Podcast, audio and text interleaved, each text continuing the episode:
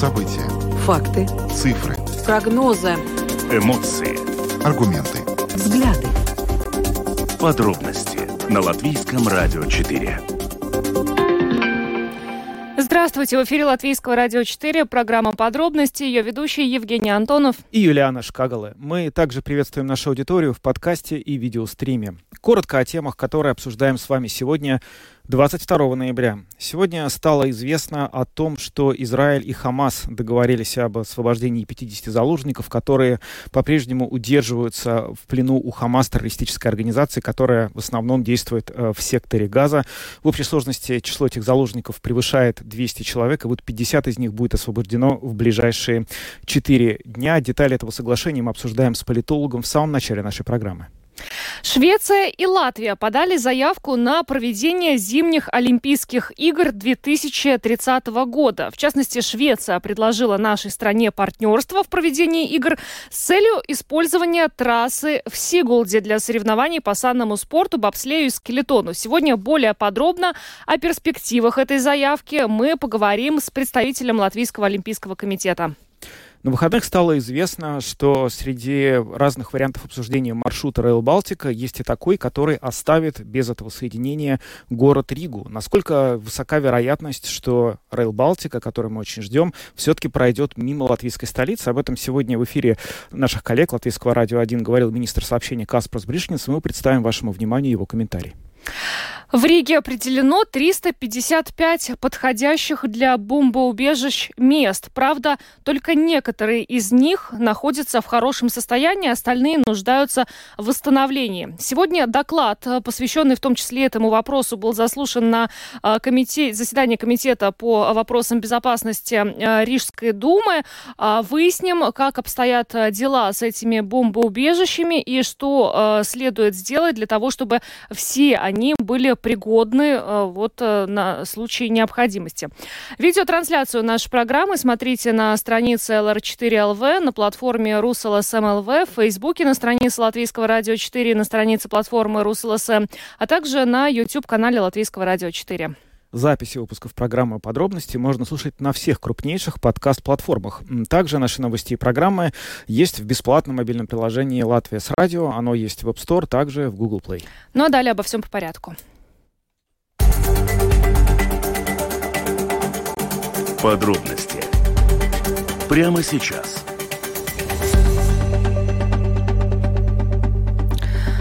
Поговорим в самом начале о том, что Израиль и Хамас э, договорились об освобождении э, заложников.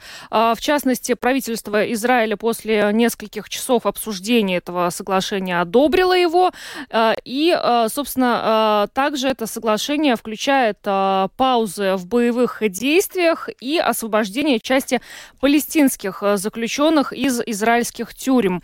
И по последним данным, пауза в боевых действиях действиях начнется уже э, завтра э, в 8 утра э, по Гринвичу, в 10 утра по израильскому времени. Да, с нами на прямой телефонной связи политолог э, Карлос Даушц. Господин Даушц, здравствуйте. Да, добрый день. Ну, вот э, главный, наверное, и первый вопрос, который хочется вам адресовать в связи с этой информацией о заключенной сделке. Насколько, в общем, э, вот в тот вид, в котором она сейчас нам предъявлена, он э, можно считать компромиссом, или насколько он более, кому он более выгоден, Израилю или Хамасу, как вы считаете? Трудно сказать, кому он выгоден. Там есть несколько неизвестных величин. Во-первых, Израиль опубликовал все фамилии палестинцев, которые могут быть обменены в ходе этой операции. А с другой стороны, Хамас не дает никаких сведений. Фактически это лишь объявление о том, что будут освобождены 50 э, человек, которые в основном будут иностранцами. Поэтому уже в Израиле вызвало это достаточно сильное сопротивление внутри э, тех, которые родственников задержанных. Э, поэтому здесь пока не очень ясно, как это будет все технически происходить. И объявление о том, что это начнется с 10 часов и до 16 часов, это действительно так. Это ежедневно в течение Э, и э, в течение пяти дней по шесть часов этого перемирия. Но очень многие говорят, что пока скептически к этому относятся, хотя главы государств, больших государств, объявили о том, что это хороший шаг и хороший знак для возможного будущего более серьезного перемирия между э, конфликтующими сторонами. Но также прозвучало опасение, что Хамас может использовать э, паузу, которая вот по последним данным э, начнется э, уже завтра утром в своих целях, в, частности для того, чтобы ну, получить какое-то подкрепление, топливо, экипировку и все остальное. Вот насколько этот факт у вас тоже вызывает или не вызывает опасения? Вы знаете, Цахал и руководство Цахала, то есть вооруженных сил Израиля, объявили, что они пристально будут следить за тем, чтобы Хамас не использовал эту паузу для собственного усиления. Хотя трудно сказать, как это будет производиться технически, потому что в соглашении определено, что около 100 машин должны последовать с гуманитарной э, гуманитарным грузом в сектор газа. Каким образом это будет контролироваться, пока мы можем лишь догадываться или спекулировать. Как это все изменит э, ситуацию вот э, в острой фазе конфликта, которая происходит последние почти две, два месяца, мы несколько недель наблюдали крайне интенсивные боевые действия в северной части сектора Газа. Честно говоря, до такой степени интенсивных боевых действий мы не видели там очень давно, если вообще когда бы то ни было. Вот сейчас э, будет взято перемирие, возможно, оно будет использовано для перегруппировки сил Хамас, возможно, нет. Но как, на ваш взгляд, это изменит ли решимость Израиля достигнуть те цели, которые были задекларированы изначально, то есть полностью уничтожить, искоренить Хамас на территории сектора Газа? Мы можем лишь цитировать э, Нетаньяху, который сказал, что Израиль не откажется от тех целей, которые были поставлены, то есть полное уничтожение военной структуры Хамаза и э, о том, что будут освобождены все заложники, и что главной целью Израиля является контроль над сектором газа. Каким образом и как это будет сделано, пока не очень ясно. И этой ясности нет ни у международного сообщества, и, по-моему, ни у кого нет пока еще достаточно жесткого плана, как будут развиваться все события в дальнейшем после острой фазы конфликта. Вы уже в самом начале упомянули, что э, вот эта сделка, она э, вызвала ну, недовольство и э, внутри Израиля, поскольку освобождены будут э, иностранцы. Э, в частности, мы видим и от э, родственников э, заложников, э, от жителей Израиля, да, с их стороны недовольство в связи с тем, что эта сделка была заключена. Кроме того, э, и израильские вот э, край, крайне правые политические силы тоже осудили эту сделку. В связи с этим вопрос, э, не приведет ли она к э, внутреннему расколу в самом Израиле? Вы знаете, по-моему, какой-то э, какой раскол, он уже существует. Во-первых, непонятно, пока вот э, расклад сил в том правительстве, которое, военное правительство, которое создано, как, как потом будут развиваться взаимоотношения между различными силами, которые были до этого столкновения в очень острых взаимоотношениях, как они будут развиваться далее. И при том, как, э, как это кровавое месиво, кровавый террористический акт, который был седьмого, как он отзовется на все общество израильское. То ли оно сплотится, то ли э, продолжит какую-то раскольническую деятельность некоторые группировки. Хотя я думаю, что все-таки в Израиле, э, для Израиля хорошего выхода в дальнейшем нет ни в том, ни в другом случае, ни в случае победы, ни в случае поражения. По-моему, это затянется на, надолго, и создание палестинского государства, я думаю, будет на... Ну, оно будет реализовано фактически. Ну вот вы сейчас э, говорите, что это затянется надолго. На самом деле вопрос времени вот хотел с вами тоже отдельно обсудить. Дело в том, что для Израиля ключевую роль, важную роль как минимум, играет поддержка Соединенных Штатов. И президент Соединенных Штатов, демократ Байден, в настоящий момент столкнулся с необходимостью переизбрания в осенью 2024 года. И тем не менее мы видим, что среди его стандартного обычного электората поддержка Израиля очень невысока. В основном там а, те, кто поддерживает Палестину. Насколько, на ваш взгляд, этот фактор вообще может может сейчас повлиять на роль, которую Израиль будет играть в этом конфликте, точнее, на степень жесткости той линии, которую он в итоге выберет в отношении Газа?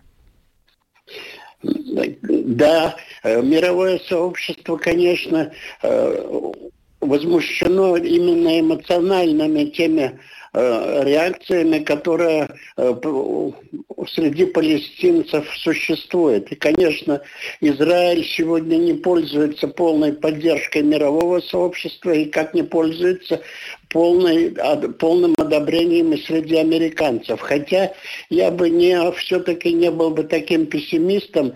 Байдена поддерживает большинство американцев сейчас в отношении его политики в Израиле. Поэтому думаю, что здесь э, он может именно выиграть какие-то голоса для собственной э, номинации в президента. Mm-hmm. Спасибо вам большое. Карлис Даукшц, политолог, был с нами на прямой связи. А, всего доброго вам и хорошего вечера. До свидания. До свидания. До свидания. Ну, мы напомним, с чем вообще связана была э, та ситуация, которая сейчас разворачивается на территории Газа и в Израиле. 7 октября Хамас э, совершил беспрецедентную по своей жестокости террористическую атаку на территории Израиля. Было убито более 1200 человек и более 200, по некоторым данным, 240 или около того, данные разнятся, э, находятся сейчас по-прежнему в плену у Хамас. Ситуация усложняется тем, что, как э, считают некоторые эксперты, эти люди находятся в плену у различных группировок, э, частей этого Хамас, которые не всегда друг с другом даже общаются, и точного понимания, где эти люди есть, насколько кто из них жив или нет, к сожалению, не имеет никто. Израиль в ответ на эту атаку начал очень мощную операцию в секторе Газа, жертвами которой, безусловно, становится и мирное население, которое частично было вынуждено даже переместиться с северной части сектора на юг его. Но вот, э, тем не менее, в ближайшие дни мы увидим гуманитарную паузу, которая продлится как минимум 4 дня, а возможно и больше, потому что Израиль заявил, что за каждые 10 освобожденных заложников, новых сверх этих 50 человек, собственно говоря, будет еще один день перемирия, так что в руках Хамас в каком-то смысле достижение этого мира, который вот сейчас для них э, виден так близко, как не был никогда. Идем дальше. Самые важные темы дня. Подробности. Поговорим об Олимпийских играх, э, которые, возможно, пройдут и в нашей стране. Это было бы очень-очень здорово.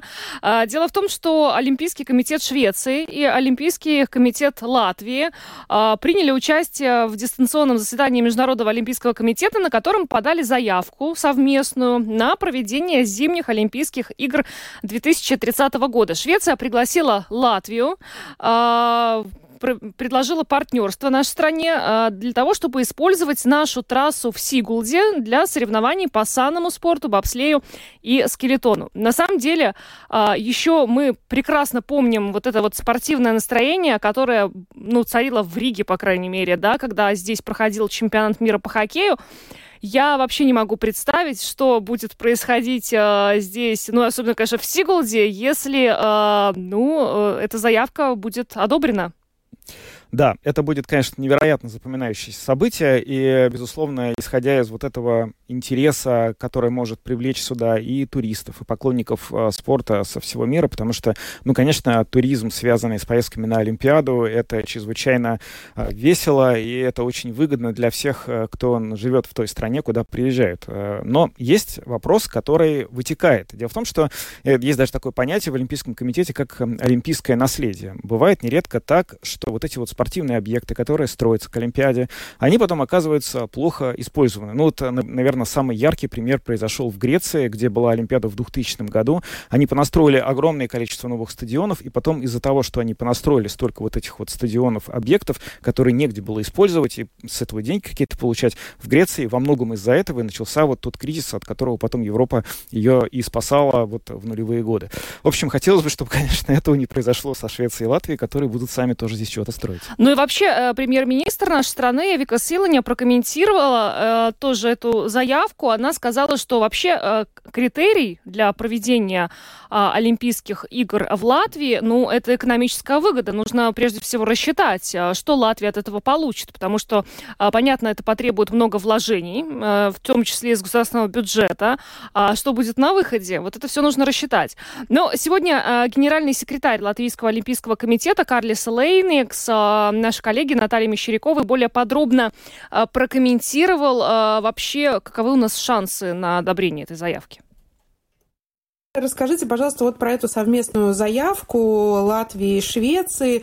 Э, на каком этапе сейчас вообще вот эта вероятность того, что эти игры с нашим участием могут состояться? Šobrīd mēs esam izrādījuši kopīgo iniciatīvu, kur kopā Zviedriju mēs potenciāli noprezentējām vakar iespējamo tā kā savu kandidatūru, kā tas izskatītos vairāk pa sporta veidiem, kā tas izskatītos konkrēti šobrīd runa par Siguldas trasi, bet tas ir tikai pirmais solis, jo mums līdz marta beigām ir diezgan liels mājas darbs jāizdara par to, kā tas vispār varētu izskatīties, un ņemot vērā visu mēdīju ažiotāžu, mums ir jā, jāveic visi aprēķini par to, kā tas izskatītos un cik tas ir pieņemam mums, mums kā Latvijai.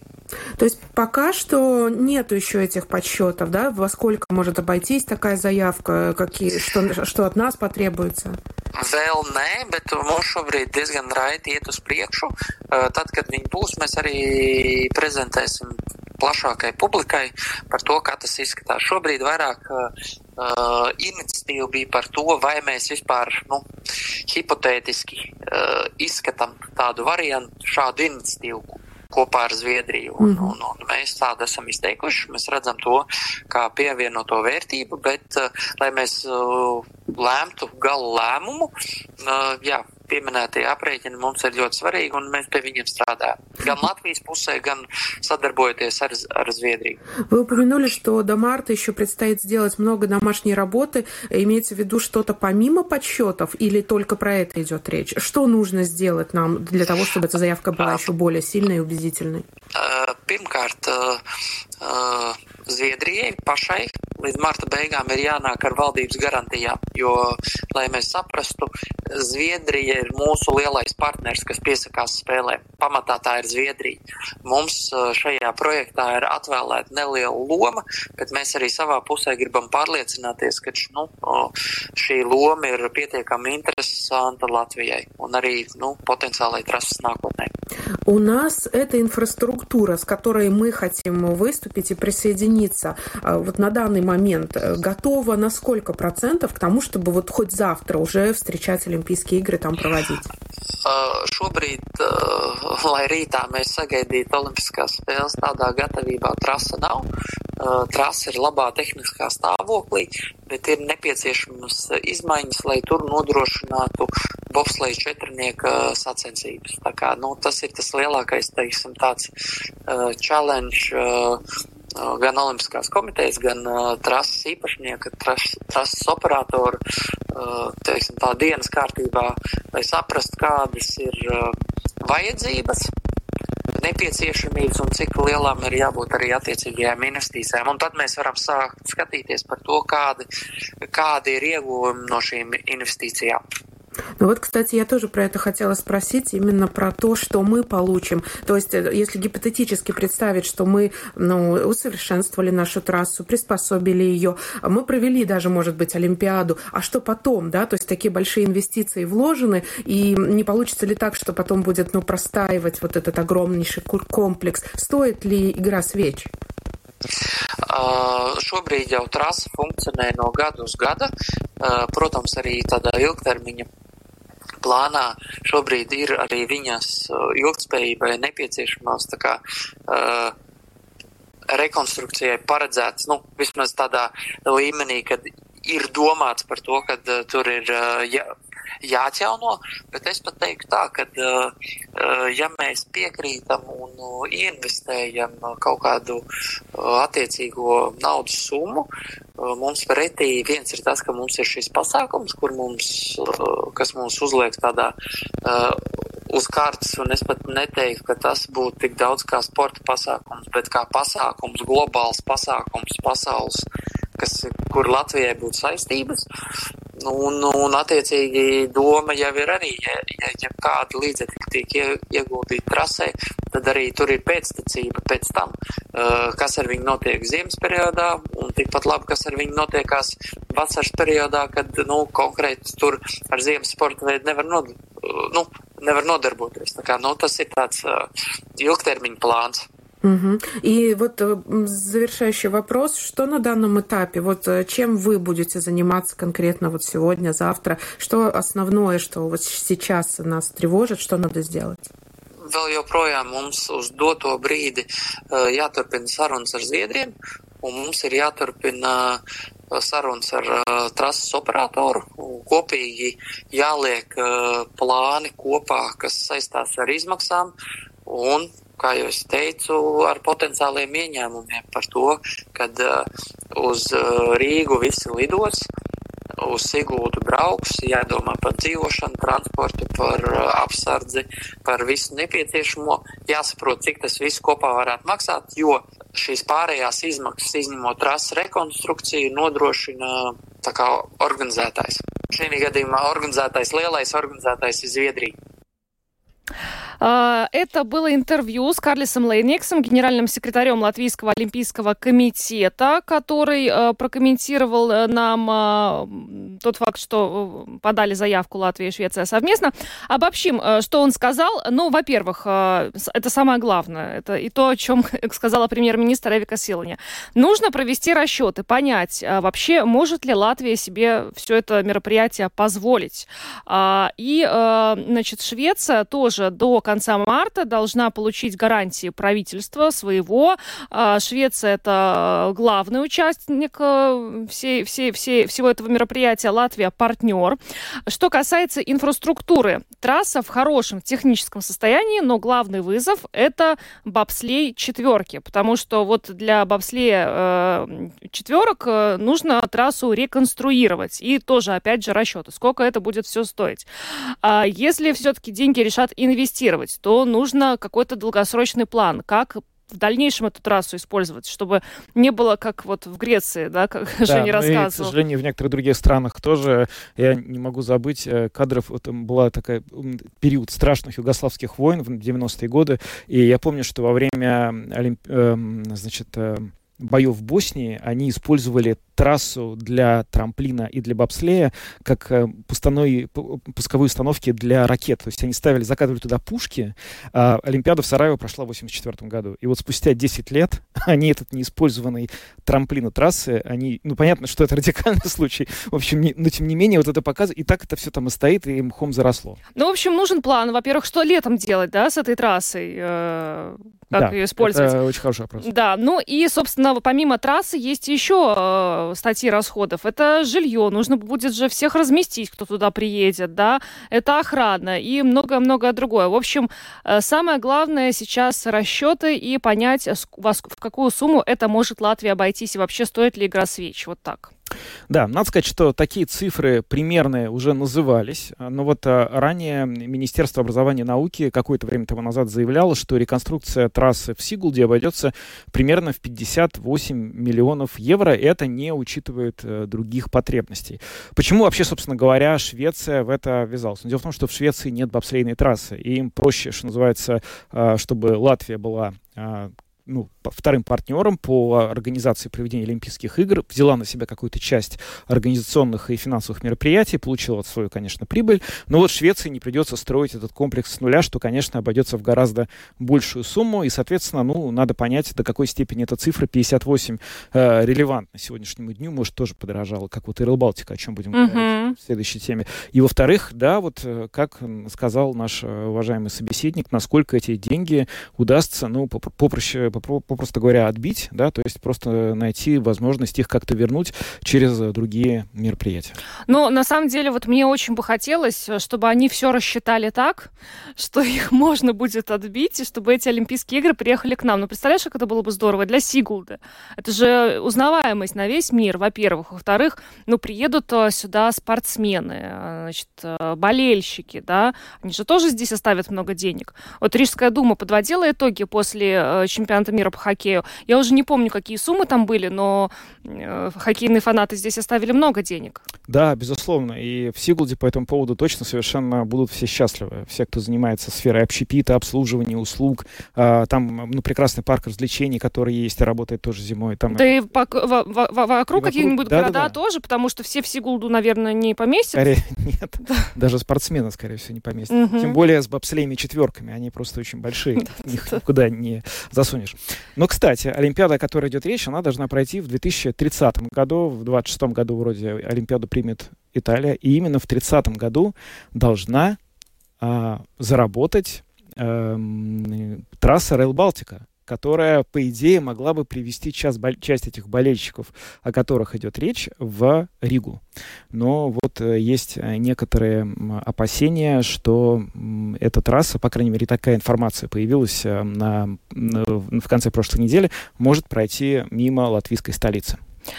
А, ты про какие Олимпийские игры говорил в 2024 году? Про летние? А, в 2030. А, в, нет, э, до, э, в 24 году, в следующем году Олимпиада пройдет в Париже еще. Да, да но следующая зимняя в 26 году пройдет в Италии. А, зимняя еще Зимняя, будет. да. Ага. По-моему, Латвия пыталась уже со Швецией подать заявку на игры 26 да. года, но там выиграла заявку Италия. Сейчас подали еще раз. Угу. На 30-й год, и там пока вот еще идет конкурс, и там вот Швеция с Латвией могут быть. То есть ближайшие зимние игры мы точно нет. Но... Ну и трассу, наверное, тоже перестраивать, если перестраивать, время займет. Скорее да. да. Э, Рейл Балтика. Рейл Балтика, да. Надеемся, что все-таки привезет нас.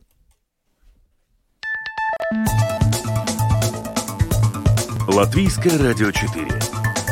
Подробности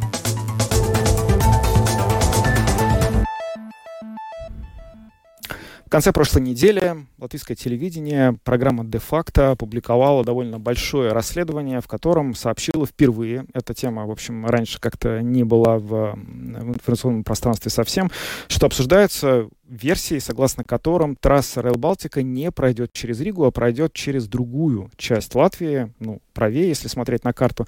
Это связано с дороговизной проекта и с тем, что его нужно обязательно закончить к 2030 году. Э, да, все очень сильно подорожало, и теперь э, девелоперам проекта во всех трех странах Балтии, как сообщает э, латвийское телевидение, нужно решать, от чего отказываться, по крайней мере, на первом этапе.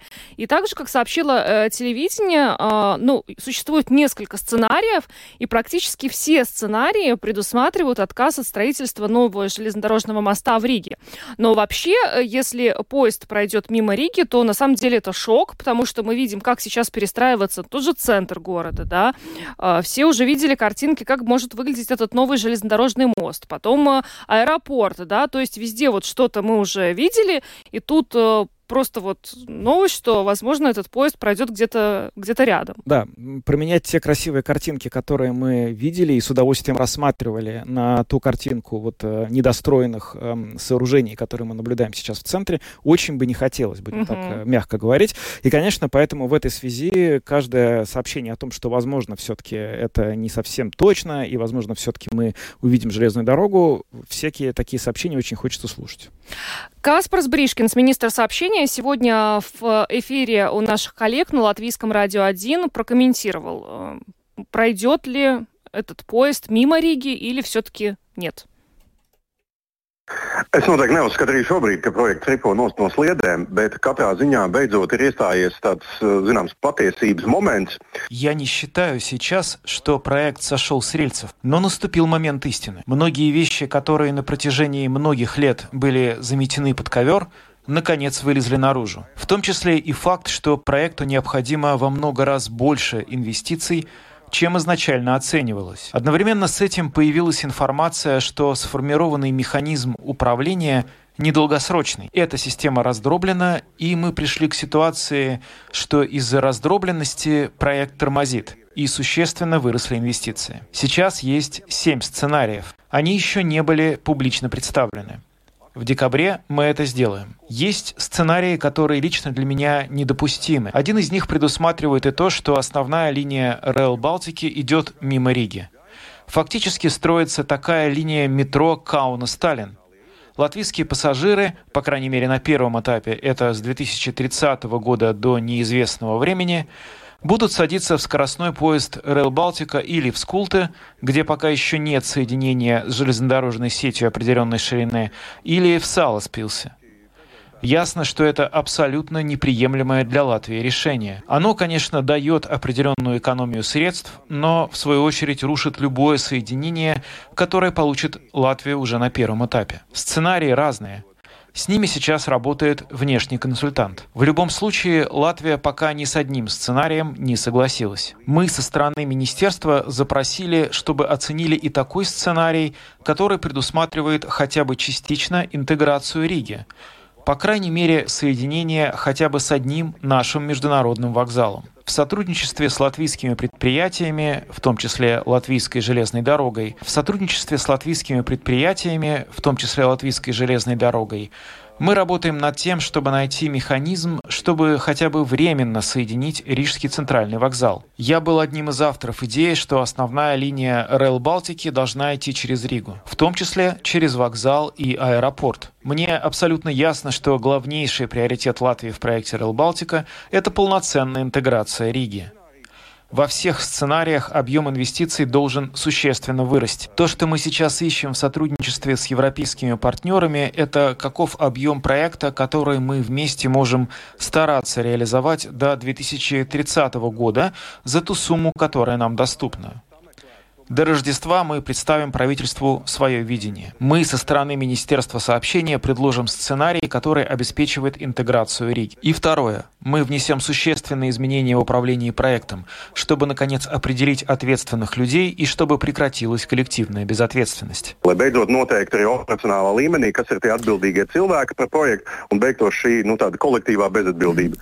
Каспарс Бришкинс, министр сообщения Латвии, сегодня в интервью нашим коллегам Латвийскому радио 1 высказал предположение, надежду и, в общем, даже пока, можно сказать, э, твердую решимость сделать так, чтобы трасса Rail Балтика прошла через Ригу, а не стала, по его выражению, метро между Каунасом и Таллином. Ну, в общем, конечно, меньше всего хотелось бы, чтобы события пошли по такому сценарию, но, тем не менее, вот из э, сюжета, который опубликовала передача «Де-факто» латвийского телевидения, он пересказан и на портале РусЛСМ, и во многих других местах. Посмотрите, сейчас не будем полностью его приводить.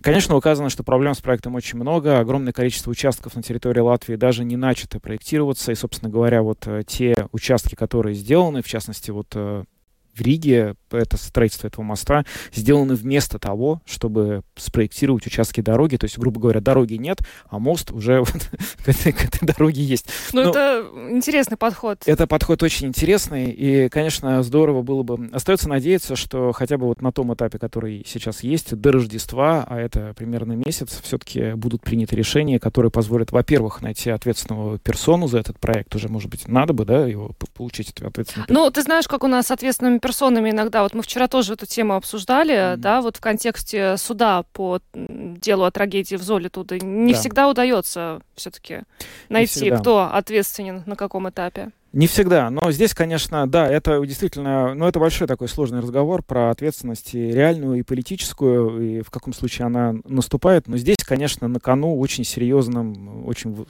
остро встает вопрос репутации страны. Это реально очень большой инфраструктурный проект, вероятно, крупнейший, который Европа делала там на, за последние, я не знаю, сколько лет.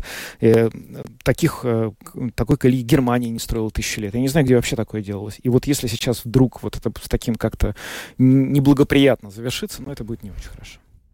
А, за этой темой мы продолжим следить. Идем дальше, поговорим о том, что в Риге определено 355 а, подходящих для бомбоубежищ мест, но, правда, есть а, и здесь некоторые проблемы.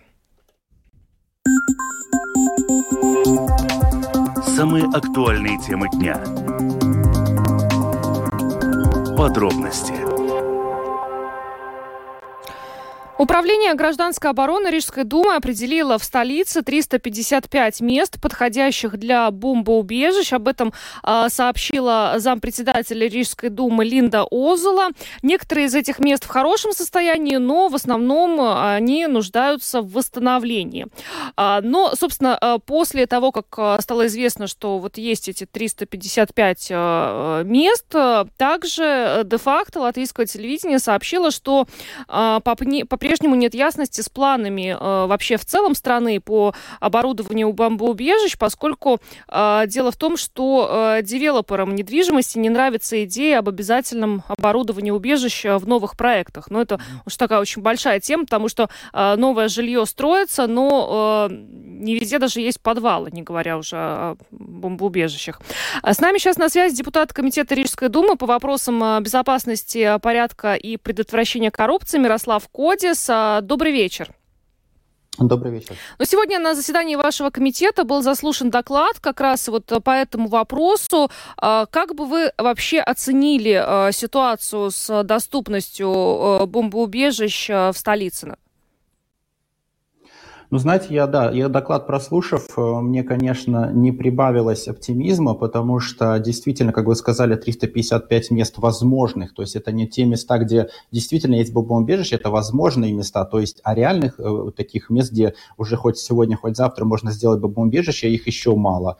То есть э, такие места есть, э, которые, скажем, принадлежат городу, а, такие места есть, но очень много бомбоубежищ были, были переделаны, скажем, отданы в частные руки и так далее. И также числа, которые, вот эти цифры, которые назывались сегодня, что в одном бомбоубежище могут поместиться 20 человек, в другом 30, где-то может быть 100 человек. Но вы же понимаете, что это же столица, у нас больше, чем полмиллиона жителей здесь живет. К тому же было сегодня сказано, что если что-то будет происходить, и что-то ЧП какое-то будет происходить, то, возможно, в Ригу будут приезжать из э, близлежащих районов. То есть поэтому мы должны говорить о том, о по таких бомбоубежищах, которые смогут тысячи людей, да, э, как бы в себе содержать и сохранить, э, как бы, ну, э, обезопасить этих людей, а нежели о десятках или двадцатках, двадцати, да, люди, людях. То есть это очень мало. Поэтому меня немножко настораживают вот эти вот цифры, что у нас мало этих бомбоубежищ, и они рассчитаны на очень мало количество людей. Mm-hmm. Ну, а есть какие-то расчеты, как это должно быть? То есть понятно, что в идеале, вероятно, бомбоубежищ должно быть столько, сколько людей живет, чтобы все вместились. Но, видимо, это невозможно технически технически. Все-таки в Риге какие-то другие объекты тоже должны быть, кроме бомбоубежищ, их просто столько не построишь. Есть какой-то минимальный необходимый порог, который признан как разумная цифра, сколько вот этих вот мест для убежища людей необходимо оборудовать в столице Латвии? А, есть, насколько я правильно понял, то сейчас по стандартам это 75 сантиметров э, в бомбоубежище на одного человека, такие стандарты. То есть раньше было 50 сантиметров, сейчас 75 сантиметров. То есть когда строится бомбоубежище, от этого и рассчитывается на количество людей. Но, как вы и сказали, если сегодня, например, говорят, что на 15% жителей бомбоубежища хватает, то это, конечно, нереально. Хотя бы больше, чем половина или даже, ну как, вообще мы, мы считаем, что на 100% жителей должно быть. Понятно, что не всем, возможно, бомбоубежище понадобится, кто-то, может быть, будет где-то в других местах, а, но в любом случае бомбоубежища должны быть. А, также э, под эти, э, скажем, а, можно не только строить сами бомбоубежища, но могут быть какие-то помещения, подхожие под бомбоубежище, потому что, как сегодня, скажем, на комитете нам говорили, вот э, в Украине во время нынешней войны, скажем, очень многие люди погибают, погибают не от того, что скажем, они находятся в эпицентре взрыва, и там где-то бомба попадает, но люди погибают от каких-то осколков, от каких-то части, части домов летят в них и так далее. Поэтому важно, может быть, и людям, чтобы во время, скажем, если звучит какая-то сирена, чтобы они просто скрылись где-то, то есть в подвале. А сегодня также говорили про автостоянки. У нас есть много автостоянок, которые, возможно, могут быть теми местами, где люди могут укрыться. Поэтому на это тоже следует идти, что не только именно строить само бомбоубежище, которое, там, скажем, э, обезопасит людей от взрыва какого-то, да, или ядерного, в случае ядерной войны, но и просто, чтобы были места, где люди могли укрыться от вот, там, осколков или каких-то э, других, скажем, вещей, которые могут лететь и поранить человека. А, но сегодня, насколько известно, вот на заседании вашего комитета э, поступило предложение создать в Риге программу поддержки по по переоборудованию подземных э, помещений. То есть это вот речь, я так понимаю, идет как раз об этих парковках, да. А, то есть, э, по-моему, это еще и подвалы многоквартирных домов, какие-то другие похожие помещения, которые находятся а, под землей. А, удалось ли сегодня вот обсудить, как вообще э, все это можно было бы действительно благоустроить и ну, оборудовать эти подземные помещения таким образом, чтобы они э, в случае необходимости э, служили э, бомбоубежищами. И самое главное, сколько средств вообще на это может потребоваться. Да, это, конечно же, касалось бы, скажем, и в том числе, как я уже сказал, что очень много бомбоубежищ перешли в частные э, руки, то есть это, может быть, могло бы касаться и таких бомбоубежищ, э, возможных, потенциальных, не только те, которые принадлежат самоуправлению. А что касается э, жилых домов, то да, например, сегодня было сказано, что э, многие э, многоквартирные дома, скажем, 602 серии, 467 серии, они строились с, возможно, с такой возможностью, что подвал можно использовать как именно место, где а, спрятаться от, от бомб, да, как бомбоубежище, но мы знаем, что очень многие подъезды просто заброшены, поэтому в первую очередь, наверное, это э, та компания, которая, как сказать, хозяйствует, да, обслуживает этот дом, этот дом да. Обслуживает, да, обслуживает этот дом, это либо э, Рига Наму Парвалднекс, либо это какая-то частная компания, они должны понять, в каком состоянии находятся эти подвалы, и тогда, возможно, уже будет вот эта вот программа или гранты какие-то, где Рига смогла бы помочь, э, скажем, вот э, эти, эти Э, эти подвалы привести в порядок. Также, э, что касается стоянок, это, например, частные компании, опять же, с ними можно сотрудничать. Но я бы хотел еще вот заметить, что э, здесь Рига, конечно, может много что делать, но Рига как бы у нас не остров, то есть у нас Рига как часть Латвии, и поэтому важно, чтобы на национальном уровне были э, хотя бы какие-то правила кабинетов министров или какой-то закон. И как я понял, что вот с 2008-2009 года э, тогда, с того времени, ни, ничто не делалось в этом направлении. И вот сейчас э, сегодня тоже у нас на комитете были представители Министерства внутренних дел, они сказали, что в следующем году уже правила Кабинета министров э, как бы продвигаются, и, возможно, будут уже, будет какой-то первый шаг сделан, чтобы на национальном уровне было вообще написано и понятно, что такое бомбоубежище, какие там, какие, как, какое оно должно быть и так далее. И в том числе, что должно делать самоуправление. И тогда уже дальше самоуправление может быть двигаться. То есть вот на, на таком уровне э, сначала должен быть закон, и потом уже Рига сможет делать. Вопрос времени и сроков. Вот на днях было опубликовано исследование Германского общества внешней политики. Оно было очень широко растиражировано в европейской прессе. Э, в нем эксперты этого общества считают, что у стран-членов НАТО в Европе есть от 5 до 9 лет, чтобы приготовиться к отражению возможного нападения России на свою территорию. Ну, Латвия, как страна пограничная, вероятно, должна быть э, первой, если, это, если эти расчеты хоть каким-то образом адекватны, кто первый должны эти цифры учитывать. Вот те сроки, которые сейчас учитывает и оценивает Рижская дума, они звучат как? К какому времени примерно Рижская дума хотела бы эту проблему решить? Знаете, сегодня на комитете звучали разные сроки, в том числе и, и не наше поколение, следующее поколение только э, будет, получит все бомбоубежища, или нам нужно 50-70 лет, когда мы сможем построить бомбоубежище для всех, э, для всех людей, жителей Риги. Это, конечно, так, э, наверное, звучит как бы для многих как бы понятно, что нету сразу денег, чтобы все построить, но я думаю, что это нереально в наших, в наших реалиях, это не должно быть так, потому что если бы сегодня на комитете я тоже сказал, что если бы, ну, может быть, лет 10 назад, не знаю, в 2008 году, если бы мы обсуждали эту тему, я был бы спокоен, потому что тогда ситуация в Европе и у нас здесь в том числе была довольно спокойной. Но сейчас 2023 год, уже почти два года идет война недалеко от нас, 900 километров до Киева, да, то есть война вот-вот здесь идет. А также наша страна граничит э, с двумя государствами, э, у которых руковод... в руководстве у которых два диктатора, которые непрогнозируемые, поэтому я на самом деле не, не спокоен этой ситуацией и, и не хочется слышать, что ну через 50 лет у нас бомбоубежище будет. Это нужно здесь и сейчас, поэтому я думаю, что и мы со стороны Риги, даже не дожидаясь вот этого национального э, решения, да, национального закона, уже начнем что-то делать, и мы тоже договорились, что именно в нашем комитете будем регулярно собираться и вот как, как держать руку на пульсе, чтобы, чтобы это двигалось дальше, чтобы не было так, что через полгода мы опять собрались, поговорили, обсудили ситуацию, опять ничего не происходит. Поэтому конкретный срок назвать э, мне тяжело, но я считаю, что это должно быть прямо сейчас уже, потому что ну, ситуация в Европе такая. Мирослав, ну, на самом деле это как-то даже дико э, слышать, что кто-то в Рижской думе считает, что через 50-70 лет у нас тут будут бомбоубежища, действительно, учитывая все то, что вы сказали. А это как бы был высказан оптимистичный или пессимистичный, пессимистичный прогноз, да? То есть оптимистичных не было. Но это был такой реалистичный вопрос, что у нас на данный момент нет столько денег у государства, mm-hmm. чтобы, скажем, построить эти все бомбоубежища. Но как мы уже сегодня здесь обсудили, а, нам не обязательно строить, может быть, бомбоубежище именно, скажем, по всем стандартам, вот как бомбоубежище. Мы должны хотя бы понять, есть ли у нас помещения какие-то, как подвалы, которые уже есть, которые не нужно строить, которые просто нужно переоборудовать, может быть, отремонтировать, как автостоянки, как другие какие-то помещения, где, а, которые просто можно переоборудовать, переделать, что ли, в, в бомбоубежища. Поэтому понятно, что построить, может быть, такие конкретные там из железа бомбоубежища, как в Израиле, на это требуется денег. Но я думаю, что сейчас хотя бы нужно понять вот помещения, какие у нас есть и которые можно переделать по бомбоубежищу.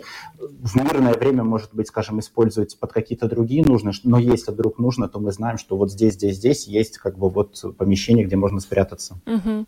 Спасибо вам большое. Мирослав Кодис, депутат Комитета Рижской думы по вопросам безопасности, порядка предотвращения коррупции коррупция был с нами на видеосвязи.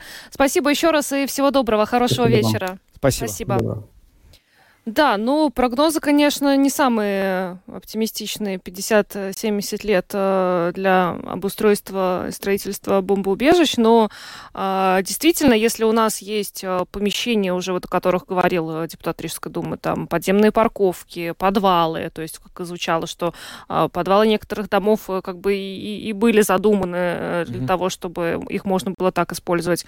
Но вопрос, наверное, воли и средств, да, для того, чтобы все это оборудовать. Но это, опять же, тут, конечно, очень серьезный вопрос. Ресурсы, которых явно не может сейчас хватить действительно на то, чтобы их там построить э, внезапно в таком необходимом э, количестве, потому что, ну, если, ну, вот представим себе на месте депутатов Рижской думы, да, у них вот есть проблема нехватки жилья, например, для очередников, есть проблема нехватки бомбоубежищ, которые из этих проблем они сейчас будут решать. Ну, да, это понятно, но, опять же, можно же их не строить, а оборудовать то, что имеется. Да, вот это, ну, безусловно, надо, наверное, вот э, в какие-то обозримо короткие сроки просто оценить то, что есть, то, что строить не надо, и дать людям, которые живут в соседних домах, инструкцию, как они могут при случае необходимости это использовать. Угу. Это уж точно совершенно в, в силах Рижской думы. Да. Ну что ж, на этом мы завершаем. А, с вами были Евгений Антонов, Юлиана Шкагова, звукооператор Том Шупейко, видеооператор Роман Жуков. Хорошего всем вечера и до завтра. До свидания.